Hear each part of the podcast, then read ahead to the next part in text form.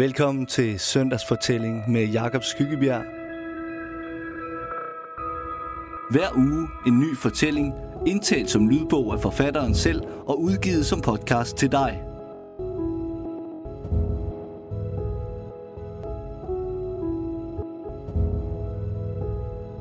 Dagens fortælling handler om hygge.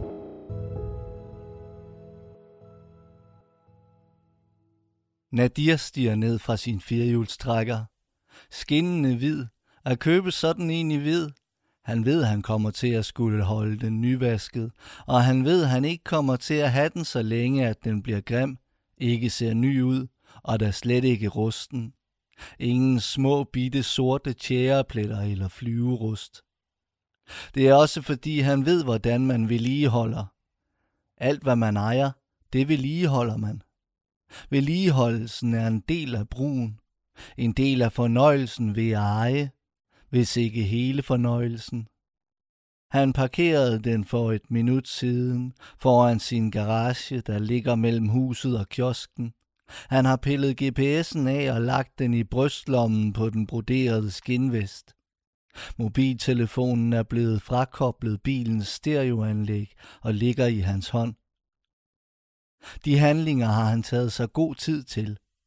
At tage sig god tid, at være omhyggelig i alt, hvad man gør, det er nøglen til at lykkes.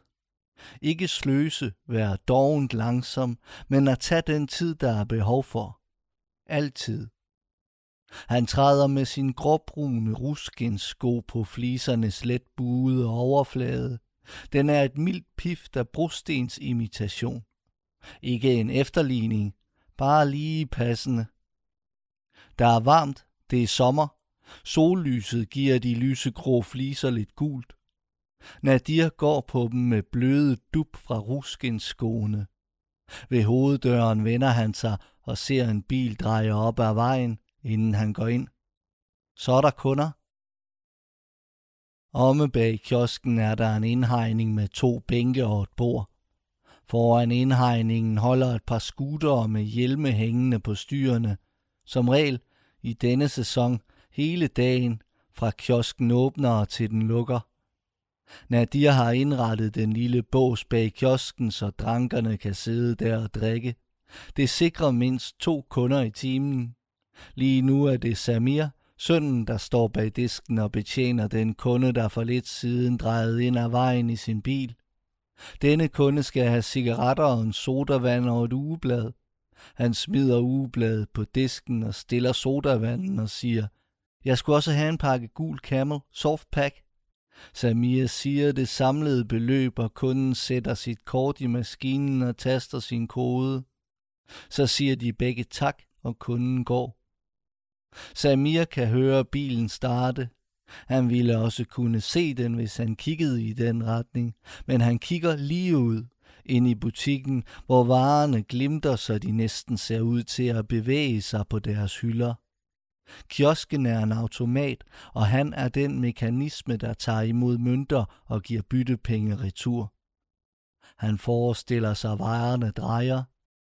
Han forestiller sig chipsposerne falde ned fra hylderne, en efter en, ned på et smalt transportbånd, der kører dem ned til disken.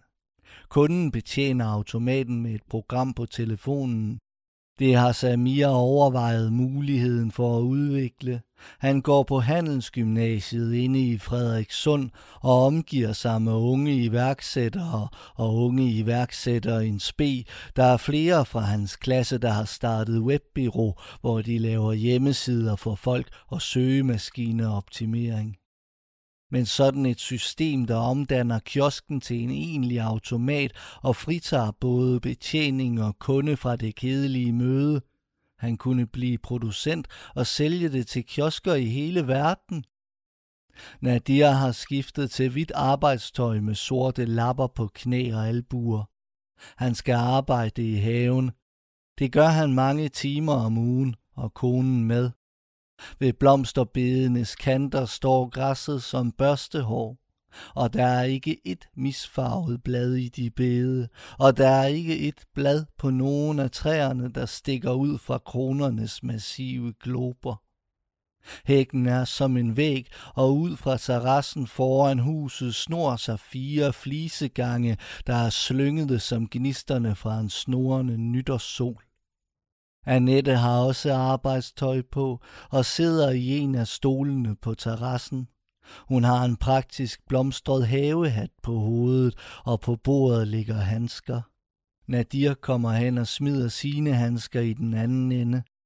De skal i gang med den ugenlige trimning, og Annette har også fundet på en detalje, hun tænker, der kan tilføjes. En lille stensætning en halv meter nord-nordøst for den lyserøde Asaela, altså nærmest helt op ad hækken. Nadir har haft indvendinger mod ideen. Han mener, det kunne risikere at komme til at ligne en bunke sten, de har liggende og venter på at få lagt. Hvad vil naboerne så ikke tænke? Skal de sidde og fryde sig over, at de, der bruger så meget tid på deres have og altid kan stå derinde og nikke stolt til folk, der går forbi, ikke engang kan tage sig sammen til at få lagt en søllebunke sten? Så må man i hvert fald sætte en figur op også, noget havekunst, der gør opmærksom på, at der er tale om pynt.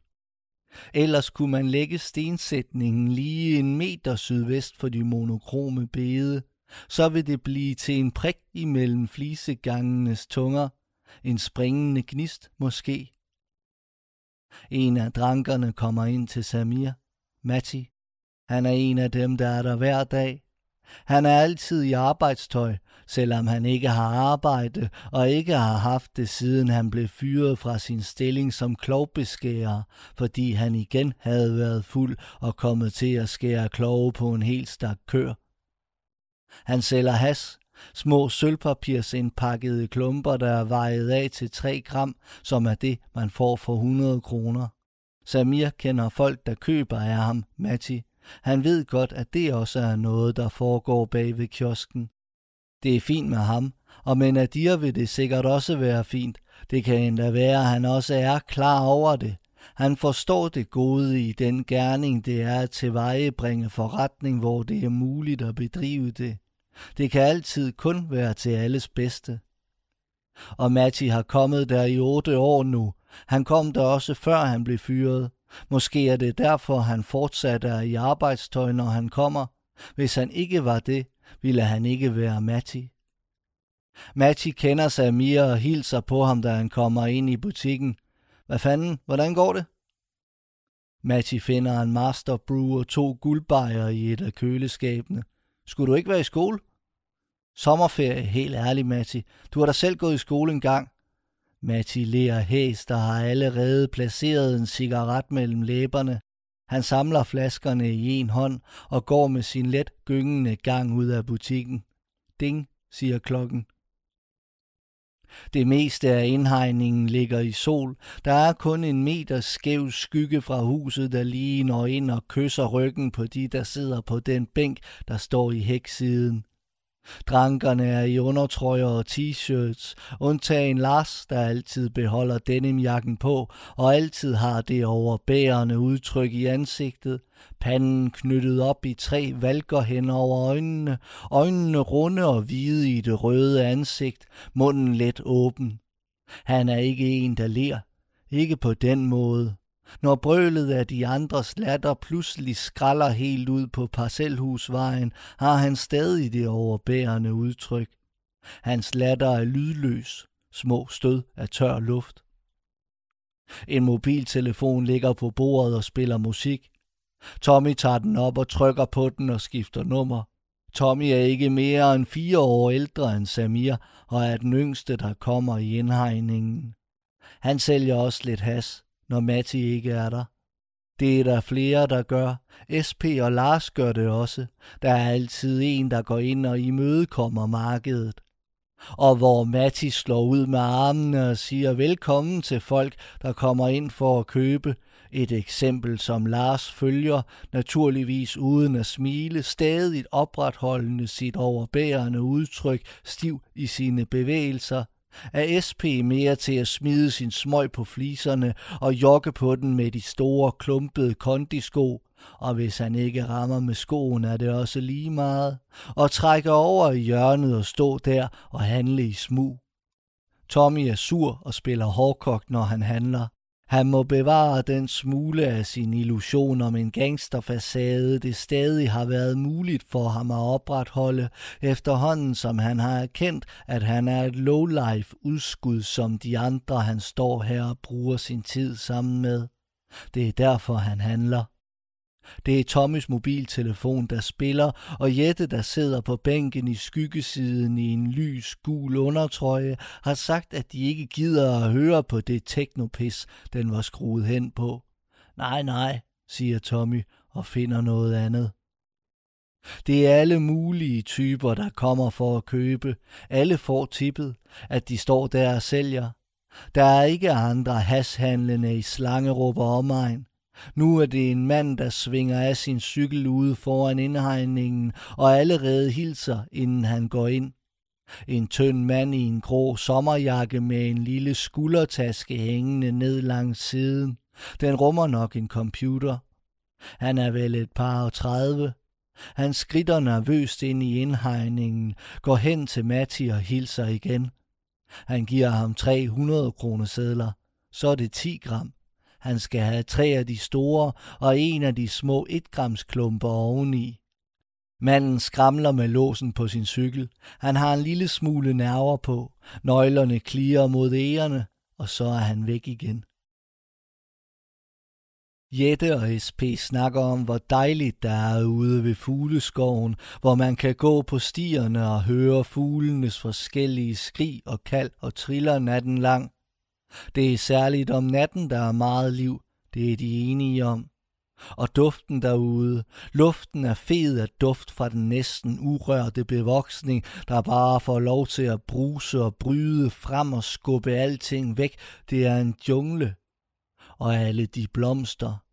Det bælragende mørke derude. Kun over stien en mørkeblå bane af himmel, med mindre det er overskyet. Man mærker det tætte mylder af fugle i træerne omkring en, så meget liv. Fra begge sider af vejen rækker symfonien af skrappen og fløjt ind og møder ørerne som et stereosignal, og symfonien udvikler sig, som man går. Og gruset knaser under fødderne, så er det en gæresmutte, der toner ind, mens bogfinken toner ud, og længere udefra skyder en fasan skingre kavlen, og så igen det spruttende skrig, og det hele akkompagneres konstant af det dybe kor af ænder og andre vandfugle fra søen. Lars kaster sig ind i samtalen og beretter bevæget om, hvordan han kom derude som dreng. Der var folk, der skød derude dengang, Krybskytter, er det ikke en slags reservat? Han samlede ulegyld derude om dagen og pillede hårene fra og kogte de små musekranier rene og havde dem liggende på sit værelse, og mulvarper var der også. Kløer og halve kæber med kindtænder. Jette nikker. Jamen, det var da også på grund af den skov, at hun og Matti i sin tid valgte at rykke herud. Nadir ligger på knæ ved bedet med Tibets blå valmue og napper vildfarne græsstrå med en lille saks. Han kniber øjnene sammen og læner sig helt ned til kanten af bedet, så han kan se. Det er ham, der har flere for pillearbejdet. Ham, der har tålmodigheden til det. Han kan holde ud kun at flytte sig to meter i timen. Annette går med græsslåmaskinen i den anden ende af haven. Dens monotone fræsen er der ingen af dem, der opfatter som støj. Når græsslåmaskinen kører, er alt som det skal være. Annette slår græsset to gange om ugen. Det er en meget langsomt voksende græs, de har valgt at så i sin tid. Bag maskinen ligger to tynde, ujævne spor af millimeter lange græsstumper. Ikke alt sus op i posen foran håndgrebet. Annette nikker til to drenge, der kommer gående på fortorvet med slikposer fra kiosken. Det er et pænt kvarter, et pænt parcelhuskvarter, og Nadirs hus er et af de største. Det er også et mærkeligt sted at have en kiosk. Det ser mærkeligt ud, når der ligger en kiosk midt imellem husene med farvede skilte og tipsflag, men der er langt til andre butikker. Den nærmeste er netto nede ved hovedvejen. Alle i kvarteret kommer i Nadirs butik, selvom der er dem, der er vrede over, at den ligger der, og at Nadir i det hele taget kan tillade sig at bo i det pæne kvarter, når han er indvandrer. Og Annette er på syge dagpenge på grund af sit knæ. Nogle steder siger rygtet endda, at butikken køres i Samirs navn, og Nadir også er på syge dagpenge. Men det er kun få, der er så trætte af Nadirs tilstedeværelse, at de slet ikke vil bruge hans butik. Et par familier, der sandsynligvis med udspring i fædrene, prøver at brede deres vrede ud og vække den i andre, som man, SP har for eksempel prøvet det, må forsvare sin brug af butikken med, at det jo bare er en automat, og de ikke tjener noget særligt på den. Man kommer der jo kun efter cigaretter. Nadir når ned for enden af bedet og retter sig op og slapper lidt af. Det er hårdt for ryggen at ligge og nærstudere græsset. Smerten kommer altid først for oven, i en bane lige under skulderbladene, så senere også en plet af stikkende smerte i lænden. Annette er nået gennem den ene halvdel af plænen. Forskellen på klippet og uklippet græs ses kun af de to. Tæt på kan man se det, på sporene af stumper. Samir betjener SP i butikken. Han er inde for at hente øl til sig selv og Tommy, der ikke bryder sig om at komme i butikken, når det er Samir, der står der. Det er ikke noget, han har indviet SPI, men han har vendet sig til at kigge ind gennem ruden, når han kommer og se, hvem der står der. Han har fundet en vinkel, hvorfra han skal kigge for at undgå spejling og kunne se ind bag disken, så han diskret kan dreje hovedet, når han har parkeret sin scooter, og her ramme med blikket i den vinkel og se, hvem der står der. Så lader han det falde, når han er løbet tør for øl, og en af de andre, der går derind og henter, gider at tage med til ham, og SP gider altid og spørger, hvor mange han skal have, mens Matti kun gider at tage en enkelt med. SP har kommet der lige så længe som Matti, men han har aldrig vekslet andet end korte hilsner med Samir – bortset fra de gange, hvor Matti er kommet ind, mens han står der og er begyndt at stå og plapre løs med ham eller til ham og fortælle om SP og dunke ham i ryggen. SP kigger sig nervøst over skulderen, da han hører en lyd ude foran. Det er Torkild, der ankommer på sin scooter. Han parkerer den mellem Tommy og Mattis, tager hjelmen af og ryster sit hår fri af hovedet. Han vinker over indhegningen til de andre og går ind i butikken. Ding, siger klokken. Hvad sagde den, SP? Skal du give en omgang? Nej, jeg tager bare lige nogen med til Tommy. Tommy? Nå ja, hvad så, Samir?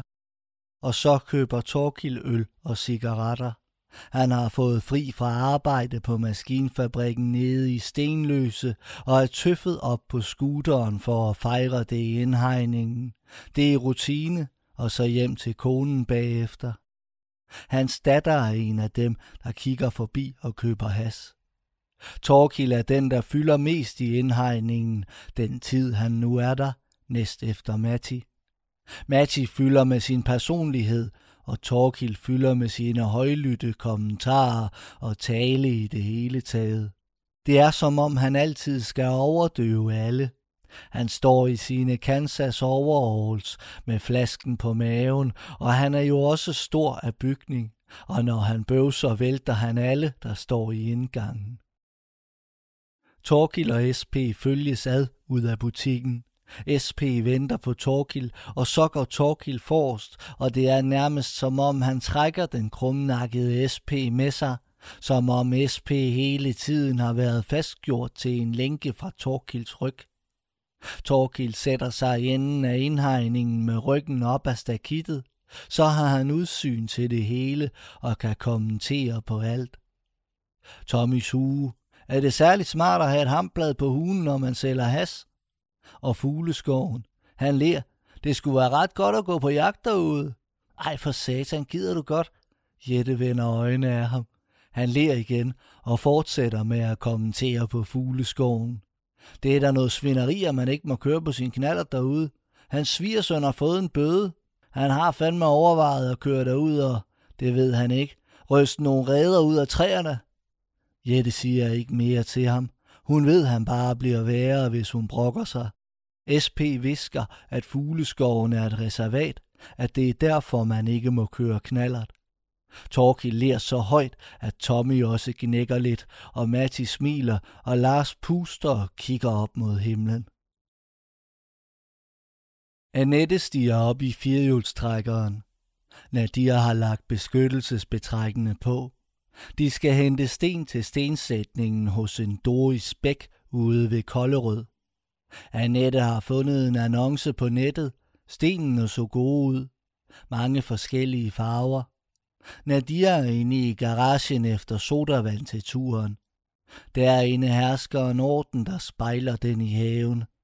Alle kasserne med varer er pæne og nogenlunde rene og opstillet efter størrelse, og på væggen hænger værktøjet, de mange forskellige stykker, Nadir har samlet, så han i teorien kan udbedre en hvilken som helst skade, der måtte opstå i hjemmet.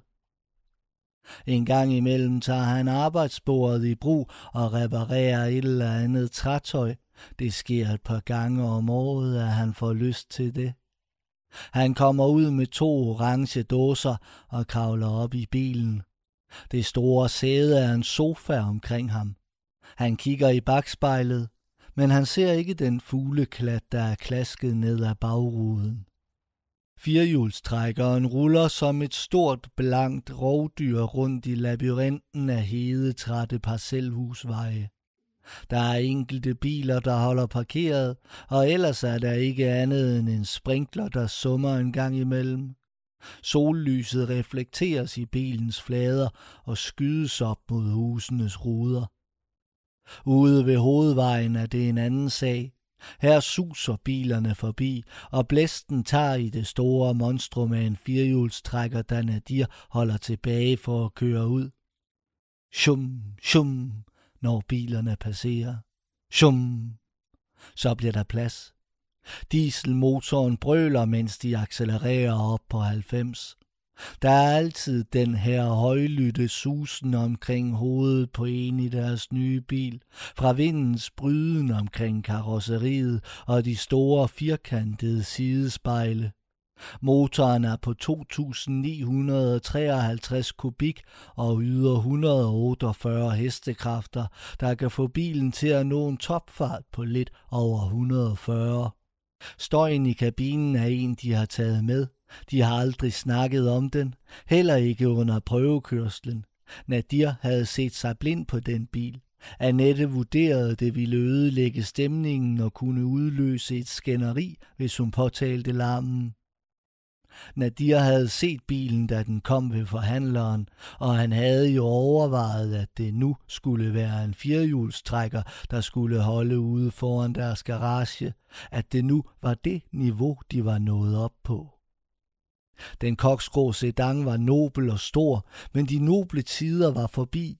Kioskens omsætning var fordoblet siden de indrettede den i den ene garage.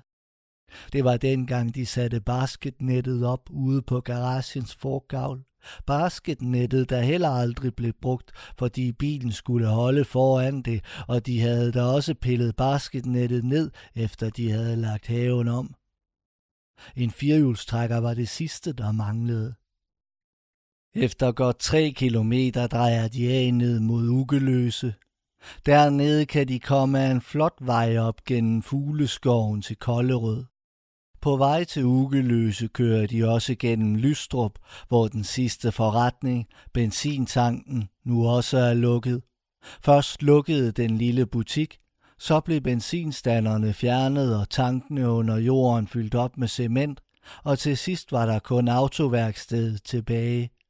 Det blev optaget i en landsdækkende kæde og lukkede nogle måneder efter det. Det var Lars, der havde været mekanikeren, han havde boet i huset, der støtter op til tanken. Nu bor der en kristen lastbilchauffør med sine to drenge, og de store haller med de høje porter er blevet til garage for hans lastbiler. Den yngste af drengene har gået i Samirs klasse, men han er droppet ud og er gået i farens fodspor. Nu kører han den ene bil. og han køber også has nede i indhegningen ved Nadirs kiosk. Ube er kommet og har haft en halvramme dåseøl med fra Tyskland. Den ligger pillet fra hinanden i midten af indhegningen. Folk har sat tempoet op. Det gælder om at få noget, mens dåserne er der, som Torkild proklamerede, da han tog sin nummer to, og igen ved den tredje og næst sidste øl i rammen. Ube har også haft en lille højtaler med, som er blevet sat til Tommys telefon. Den står på bordet og skratter. Samtalerne kører mellem folk to og to. Kun Ube er ikke med et sted. Han bor to gader derfra i en kælder og kommer der mest, fordi han virkelig ikke har andre steder at være. Når han ikke kan holde ud at sidde nede i kælderen længere. Det er det lidt, han kommer ud. Det er egentlig ikke, fordi han drikker så meget. Han sidder og rokker på bænken og prøver at finde på noget at sige. Ville gerne kunne gøre ligesom Torkild, der bryder ind i alle samtaler, han kan høre. Nu er der nogen, der taler om Nadir. At det ikke er i orden, at han sætter Samir til at passe butikken, og får han overhovedet løn for det. Gugger han da ej. Forældrene er jo bare luddogne. De vil ligge i deres have hele dagen med røven i vejret, og den stakkels dreng kender jo ikke til andet. Det ved jeg sgu da fra mig selv, siger Torgil, at dengang jeg var dreng, der gad jeg sgu da ikke at lave noget, hvis ikke jeg fik penge for det. Det var først dengang, jeg begyndte nede på værkstedet, jeg begyndte at råbe neglene. Han nikker til Lars. Ja, det var før din tid, Lars, men jeg tjente sgu mere i timen dernede, end du gjorde. Åh, hold kæft, siger Jette og rejser sig for at gå ind i butikken. Der kommer kraftet med mere lort ud af munden på dig, end der gør ud af røven på vores skid derhjemme. Inde i butikken smiler hun til Samir og begynder at snakke med ham om, hvad han egentlig får i timen for at stå der. Hun går hen til køleren og finder øl. Så opdager hun, hun stadig har en af Ubes dåser i hånden. Det er Ubes, siger hun og ryster den, så han kan høre, at den er tom. Så må Samir med ud og se, hvad det er med de dåser. De er efterhånden blevet sparket rundt i hele indhegningen. Folk hænger langs hegnet. Torkil og Matti står og jubler over et eller andet sammen, klapper deres håndflader mod hinanden. SP står ved siden af og visker med Tommy, og så Lars, der står og lytter. Ube er den eneste, der sidder ned op ad hækken, sidder helt i skygge og kører sit karseklippede baghoved fra side til side mod bladene, så de kilder ham i nakken. Torkil får øje på Samir og råber til ham, stavrer et par skridt frem. Holder du aldrig fri? Samir bliver stående i lågen. Ube kigger nervøst rundt på dåserne, som om han faktisk vil signalere til Samir, at han godt ved, at han har begået en forbrydelse ved at tage dem med. Jette sætter sig ved siden af ham. Samir går ned i knæ og samler en dåse op. Han holder den frem. Dem sælger vi ikke her, Doris Bæk bor på et husmandssted nogle hundrede meter uden for bygrænsen i Kollerød. Ned langs vejen og op rundt om grunden løber et lille stengær, og i haven er der solur og vældige hængepil, og plænen, ser Nadir, da de har parkeret og på vej op langs gæret til huset, er blottet for nedfaldende blade. Hun må også være entusiast. Ved indkørslen lå en kampesten med hun og mandens navne, Doris og Niels Bæk, hugget ud i en næsten ulæselig gotisk skrift og fyldt med en dyb rød, den matchede husets udvendige mure, der ikke er dybt røde, men pusset op i samme broede mørkegrå som stenen og dekoreret med årstal og navn. 1912 Pax i den dybe røde. Herude er man ikke underlagt nogen besluttet lov om indretning af eksteriør, tænker Nadir. Her er der kun omgivelserne at harmonere med.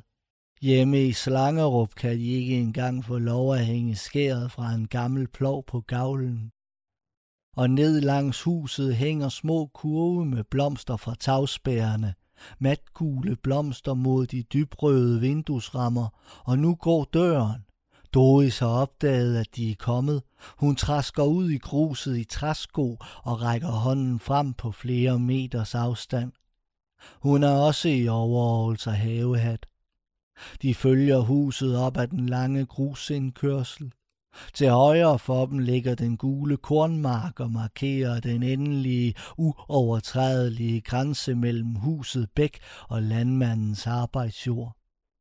Efter gruset er der et stykke med græs og høje, tynde popler.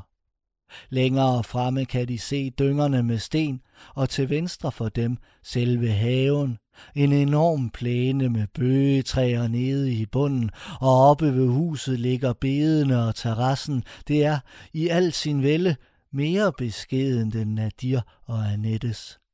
Og dog, tænker Nadir, herude er det jo en anden form for idyl, man kan stræbe efter. Herude ville det se mærkeligt ud med de buede flisegange.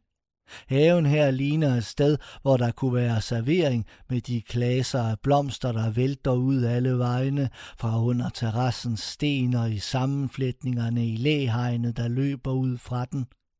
Vi har jo lidt at vælge imellem, siger Doris. Foran dem ligger stenene. En ret række store dynger af forskellige sten. Annette samler en pind op, der ligger i græsset og børster den af. Det er hundens, siger hun. Hun leder dem over til en dynge hvide sten. De kunne minde om duer, helt rene hvide duer, der ikke vil andet end fred. De kunne minde om bløde klumper af flødeis, let smeltet flødeis. Hm, siger Nadir. De sten er alt for hvide i forhold til flisegangene.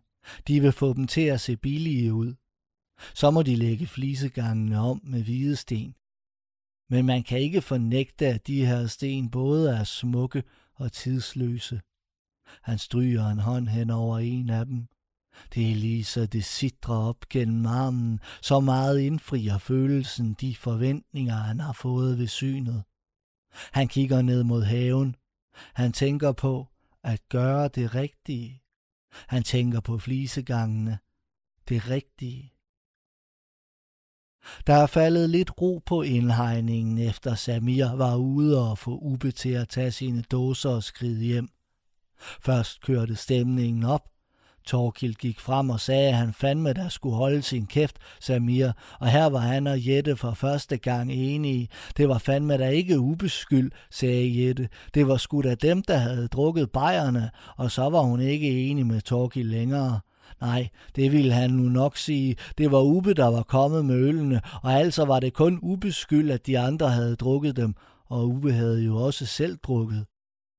Jeg er ligeglad, sagde Samir. I må godt tage straffen for ham, men I skal ikke sidde her og drikke medbragt øl. Det er ikke derfor, vi har stillet det her op til jer. En af jer må gå. Og det var så blevet Ube. Efter nogle sekunders stillhed rejste han sig op og sagde, at det var hans skyld og begyndte at samle dåserne sammen. Torgild skubbede en hen til ham med foden. SP samlede et par stykker op og gav ham. Ube samlede dem i den tomme ramme og gik med den foran sig ud gennem lågen, mens han stirrede skyldbetynget ned på dem. Indhegningen ligger efterhånden helt i skygge. Jette er begyndt at snakke om, at hun vil have Matti med hjem. De kan drikke ud, så kan de gå. Tommy mærker efter hassen i lommen. Så kan det være, at det er ham, der skal tage over i dag. Torkil spørger, om han står og mærker efter nede i lommen. Venter du bare på, at vi er gået, siger Jette. Lars kigger op på hende. Nej, nej, siger Tommy. Det var min mobiltelefon, men den ligger jo på bordet.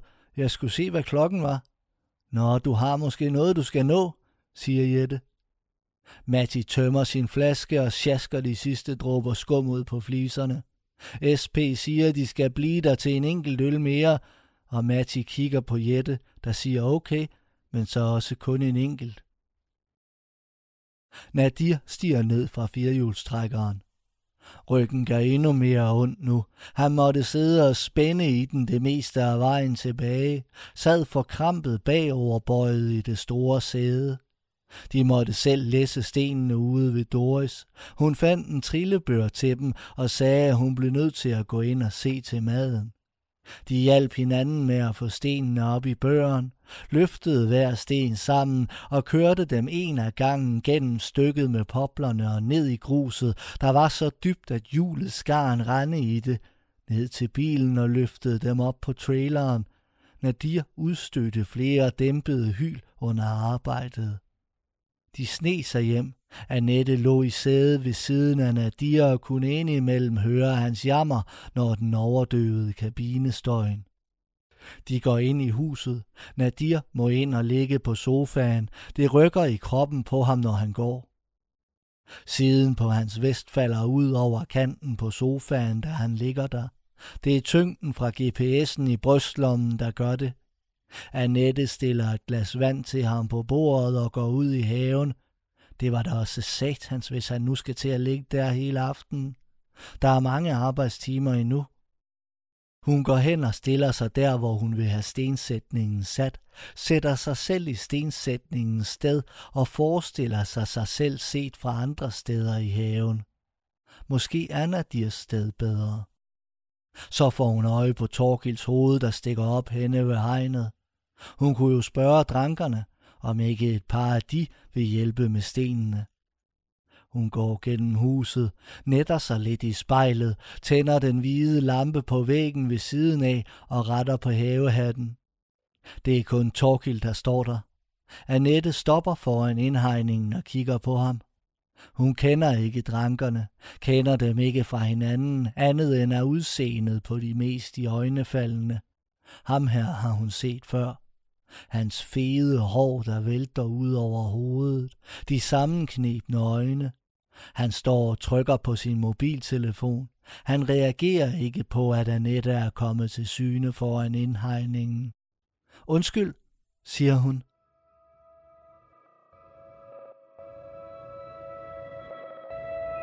Tak fordi du lyttede til Søndagsfortælling. Fortællingen er skrevet af Jakob Skyggebjerg og indtalt, mixet, produceret og klippet og så videre og så videre og så videre af Jakob Skyggebjerg. Jeg håber, du vil lytte med i næste uge,